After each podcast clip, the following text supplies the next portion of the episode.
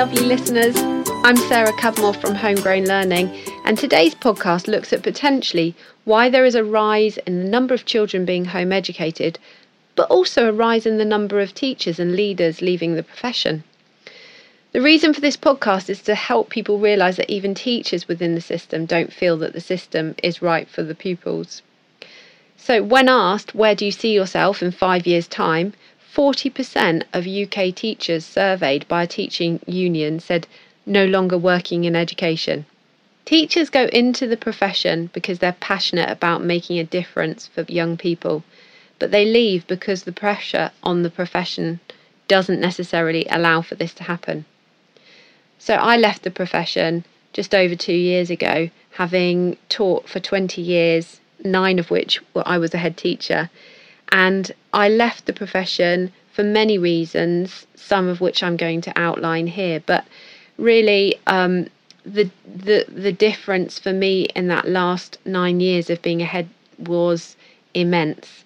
And um, when I first became a head teacher, it was so exciting. We were talking about children learning outside and do we need to have chairs and tables in classrooms? What could it look like?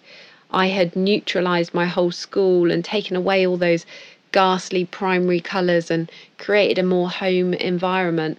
And then, as well, particularly in the last four years of being a head teacher, when the curriculum changed um, and the pressure for um, getting better results became harder to achieve, my passions just started to slip away. I think when you talk to teachers about what teaching is like, I think in the last kind of five to six years, the profession has changed massively. In 2014 and 15, the UK curriculum changed and the bar was raised by nearly two years, and schools had to try and catch up the children with the data to match those expectations. For me, this was definitely a point when it started to go downhill. There was panic from teachers. Pupils were taking home more homework. Um, governors were calling meetings to um, look at radical ways that we could try and increase data. And it just became things were being crammed in.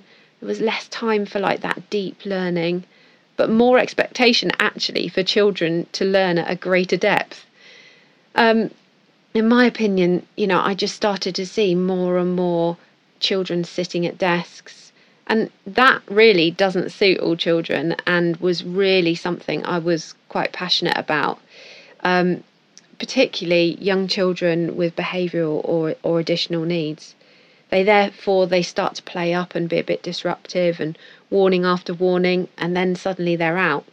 I've spoken to quite a few families, home educating families recently, that have actually had negotiated exclusions and that's where the school have suggested that they take their child out of school, otherwise, they will be excluded, that kind of threat. And things like this are going on, and we're, we, we don't know about them. Um, and the numbers don't necessarily match actually what is happening. In fact, persistent disruptive behaviour saw the number of children entering pupil referral units, or you might have heard them as PRUs, um, double since 2011. There were actually 42 children under the age of five being taught in PRUs and 28 children under the age of two. And in fact, um, children with special educational needs are actually six times more likely to be excluded. And really, in my opinion, this increase, this drive of the numbers of children in these situations is purely because the curriculum is too crammed, it is is too high a expectation, and actually large parts of the curriculum are archaic. You know, they haven't changed in a long, long time. Um, children are struggling to sit still. Teachers are struggling to have patience with children who can't sit still. And therefore, this is where the, you know, in my opinion, this this data's come from the thing that makes me actually, well, the hairs go up on my arms really is when I think about this and I think about the fact that mental health in young people has doubled in the past two years. You know, you hear on the other the other side of it the government saying, "But it's okay because we're going to put in more money to help with this. We're going to bring in more referral pathways and things like that." But actually, it makes me so mad because if they actually just address the issue, the issues that you know we're expecting too much from these young people the pressure they're under, the lack of time in school to support social, emotional, and mental issues. You know, children are not meant from the age of five to be sat at desks. Um, when I was in school, I set up a nursery um, which was attached to the school, and um, it was one of the best things that I did because it felt it felt to me like this beautiful continuous pathway for children that was familiar and safe. Um, but when I had the last um, Ofsted, I could not believe that the Ofsted inspector asked me while I was showing him around the nursery how many children could hold a pencil and how many children could count to five. And that actually, in reality, was all he was interested in. Um, the the most beautiful moment for me in the nursery was when the children, all 16 of them, sat round a table with china plates, glass cups, and they sat and they ate their lunch together and, and they talked to each other in, in a calm and like really organic way. Um, but the Ofsted inspector wasn't interested in that. So I started to really lose trust of the system and what it was about and it all started to really slip for me. But I think also I watched staff get more and more stressed as I was forced to um, be giving them performance management targets that were about achieving data that was better than last year, regardless of the cohort the children, when we actually knew, for example, two children might have joined last year from another school or might have had really tricky emotional um, years. And you know that when children are suffering with mental health issues, they're not learning, they're not in the right place to be able to be pushed. Um, and actually, the most important thing is actually that they are able to address those mental health issues. So, yeah, the pressure was on staff, it was on children. Um, and none of that was about you know children's starting points or all those kind of life things that happen. Um, i know schools not being able to reach those levels were getting put into multi academy trusts. And i kind of jumped shipped took took our school into a multi academy um, because of that fear of that actually my passions weren't about about the data and that actually if my passions weren't about the data and they were about the bigger broader curriculum um, was my data going to slip? And i didn't want to be in a position where we were forced to go with a multi academy so we chose one. Um, and i definitely think they were the best of the bunch but actually as time went on even that the the personal approach started kind of just slowly being stripped away. And yeah, schools are just being run like businesses, which has its place. You know, there are certain aspects of school that definitely need to be run like businesses in terms of like ordering resources and sharing compliance, but not for knowing what's best for the children and families within that area. The same old one size fits all model just, in my opinion, doesn't work. Um, but the family run community school stands a much better chance of being able to support families and help young people to grow in comparison to these sort of big establishments that are being created.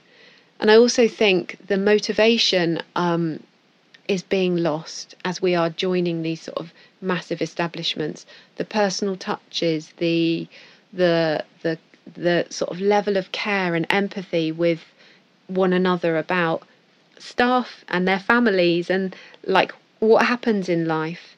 Um, so that all started to also have an impact on how I felt about working in the system. Everyone always thinks that, you know, teachers have these wonderful holidays, but in reality, many of them spend a lot of time recovering um, maybe being ill during those holidays. Their bodies just can't cope with the, like the constant pressure that's on them, or they are busy preparing for the next term. You know, um, worrying about whether they're going to be able to achieve what they should have achieved this year.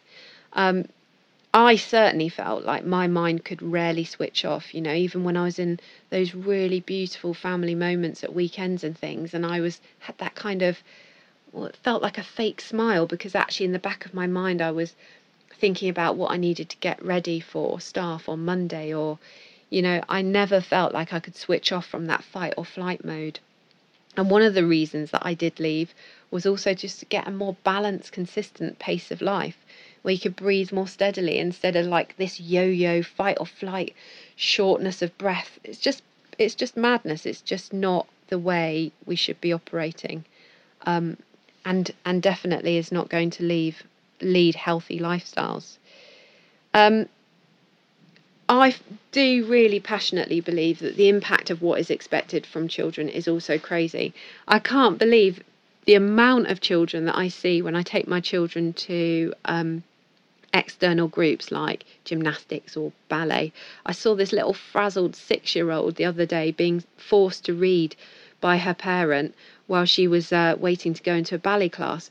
But it was because they needed to do that because when they got home it would be dinner, bath, and bed and you know it it was it was taking the love out of reading. I was just sitting there looking at their poor little faces and thinking you know that was their homework. She needed to get it done. You know mum was trying to do her best.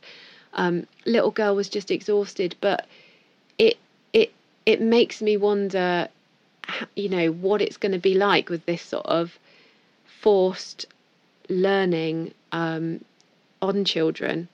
So um, yes, I guess we'll have to wait and see. I also felt really passionately in school about that children shouldn't shouldn't be doing homework. I actually felt that children were going to school to learn, and actually, when they got home, it should be about um, dialogue with parents. It should be about playing games. It should be about sharing passions for the things that they're they're learning outside of school and in, inside school, and just really enjoying time um, together. I became increasingly under pressure to start giving children homework and and actually when it came to um, sort of leading up to Ofsted, you know, that kind of fear of like, well, are they going to say, well, your data's not quite high enough, but is that because you're not giving them homework? You know, those kind of things I felt less confident to um, even though I felt really passionately about them, I, I knew that, that I wasn't going to perhaps be producing this outstanding data that they were looking for. It also put a lot of pressure on parents who sometimes didn't understand what what was being expected of the way that they were being taught. You know, so actually you can see and you hear parents all the time saying, you know, I argued with my child last night. They wouldn't do their homework. He said I I wasn't to help him, and you know, it just creates this whole um, feeling of unrest. And I'm definitely not saying that homework doesn't have a place, but I also feel that it's teaching children that you know you do your work in the day and then you go home and you do more. Like, is that why, as a society, we feel that you know we should be working all the time? Um, it's it's in my view it's really it's not healthy um, but I did used to tell people when they came round to to look at the the school prospective parents that you know we that we don't do homework and um, that our passions here are sustainable living, physical activity, outdoor learning, play based learning, cooking, performing arts, learning to just be with one another and talk about how we feel. Um, and I knew that by doing these things that we would fall fall behind in terms of data and not perhaps give the results that was that were needed. But I really um, I really felt that actually as as those children that went through that kind of system were older, if you could compare their sort of um, life in terms of their creativity, their ability to come up with new in, innovative um, products and ideas, and um, their ability to be happy, I felt like it would be, you know, a really a really strong measure. So I would say to parents like that's what we're about. but you know, you could see that you know parents are quite fearful of that. And I did used to tell parents to make sure that they think about what it is they want their children to be doing, and actually to make sure they go and visit a lot of schools because the the variation in schools is is huge. Um, so I think the other thing about people leaving the system is just that ridiculous workload. Um, you know, the expectations that I can remember getting home from work. I'd, I'd have just picked up my two young children. I'd be in the kitchen. I'd have my laptop on one end of the kitchen and be doing emails in between doing cooking their dinner. And I'd, you know, the children would be sort of at my feet trying to ask me things. And I just feel so stressed. And it's, it's not a way to be, but that was the only time for me to catch up on emails because the days felt so busy and, and fraught with with um, just doing the general job that that's kind of what life felt like. Um, so I think there are many reasons why professionals are leaving the system. Um, and I think it is the same for why people are choosing to home educate. And I hope that this podcast kind of shares that. And I hope it also helps people who maybe aren't sure about educating or, or are getting a hard time from family or um, or or friends to actually share the fact that that something in the system needs to change. And uh, um, yeah, I just I, I hope it helps you. I'm gonna I'm gonna leave you with with a really beautiful quote um, from John Holt, um, and he says that since we can't know what knowledge will be most needed in the future, it is senseless trying to teach it in advance. Instead, we should try to turn out people who love learning so much and learn so well that they will be able to learn whatever needs to be learned. Um, so I hope this podcast has helped you. If you have any more questions or anything that you want answered, do feel free to email in. But until next time, lovely listeners, feel good that you are trying to provide your young people with a far less stressful learning experience. Keep calm and take everything one step at a time.